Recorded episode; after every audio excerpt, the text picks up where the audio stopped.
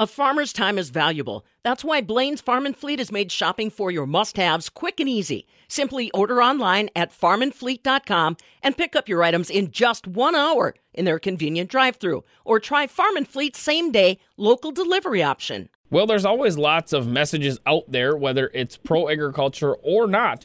And some of those you might even see while driving down the road. And I'm here talking today to Kim Bremer. She's the executive director of Venture Dairy Cooperative and owner of Ag Inspiration. And Kim, let's talk a little bit about that. If you're up on Highway 70 near Grantsburg, there actually were some previous billboards that have now been replaced with a more positive message from farmers. Yes, it's pretty exciting. They're on Highway 70 and Highway 35 and Highway 8. This initiative was just started by some of the local farmers in Polk and Burnett County, uh, reached out to their neighbors and community members and people who support agriculture. And uh, I don't think they had any idea that this was going to turn into what it has. Uh, it took literally, I would say, maybe just an afternoon of kind of just fundraising word of mouth and they had enough to put the first three up, and money's continued to come in. They've added two more.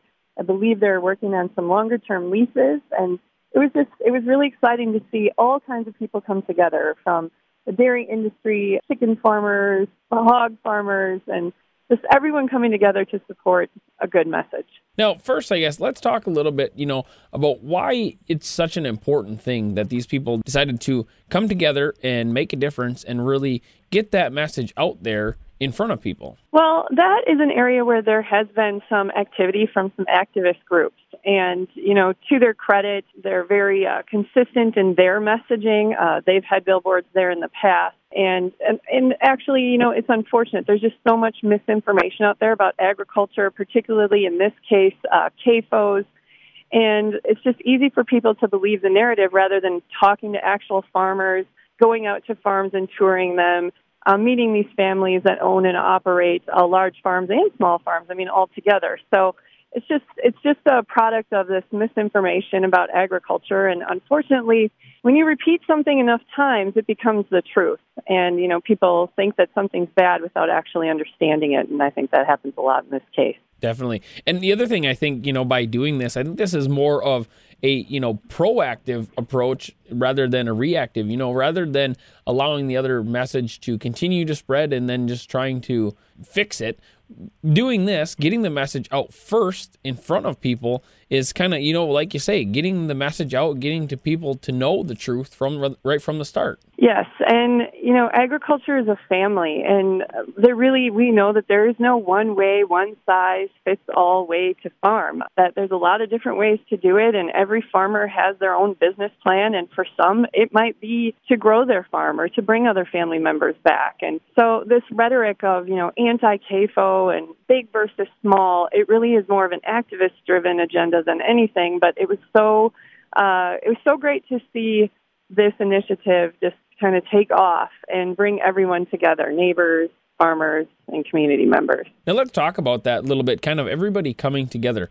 You know, what I guess kind of spurred that and kind of you know let's talk about the progression and how you say that there's continued to be more and more support and they continue to want to do more. Yes and i think probably the other really great thing that's come out of this is no one wants credit or needs credit for it. It's just it's one of those things where people said, "Yep, that's that is something I can get behind." These pro agriculture messages, you know, our families feeding yours, so God made a farmer, kind of this great picture of agriculture. And in Wisconsin, we have so much to be proud of, and our agricultural industry is is really impressive, and uh, sometimes that gets lost in rhetoric. Now, moving forward, you said this kind of started out in one area and has kind of spread to some other areas as well. Let's talk about you know going forward. You said there continues to be more support for the program. Do you see this continuing to grow and continuing to spread to other places as well? Well, I think it would be great if it did, and just depending, I think, on where you live and and how you think you can reach people. You know, there really is not a playbook on advocating for agriculture. I wish that there was so we could all order it and check off boxes, but it just doesn't work that way. So, and in this particular area, there's a lot of tourism, there's a lot of like people coming from the city, from Minneapolis, Uh, they'll continue to collect the dollars and sign leases. Uh, these things don't come at a minimal cost by any means, and uh, hopefully, maybe other people in the state will pick up the torch. Is there anything else that you'd like to add? Well, I think it's probably more important than ever that uh, more farmers just get involved in these conversations and these types of initiatives. And one thing that we've noticed is particularly uh, at local units of government. Uh, a lot of this initiative is just spurred from some things that are happening on their county boards and in some townships.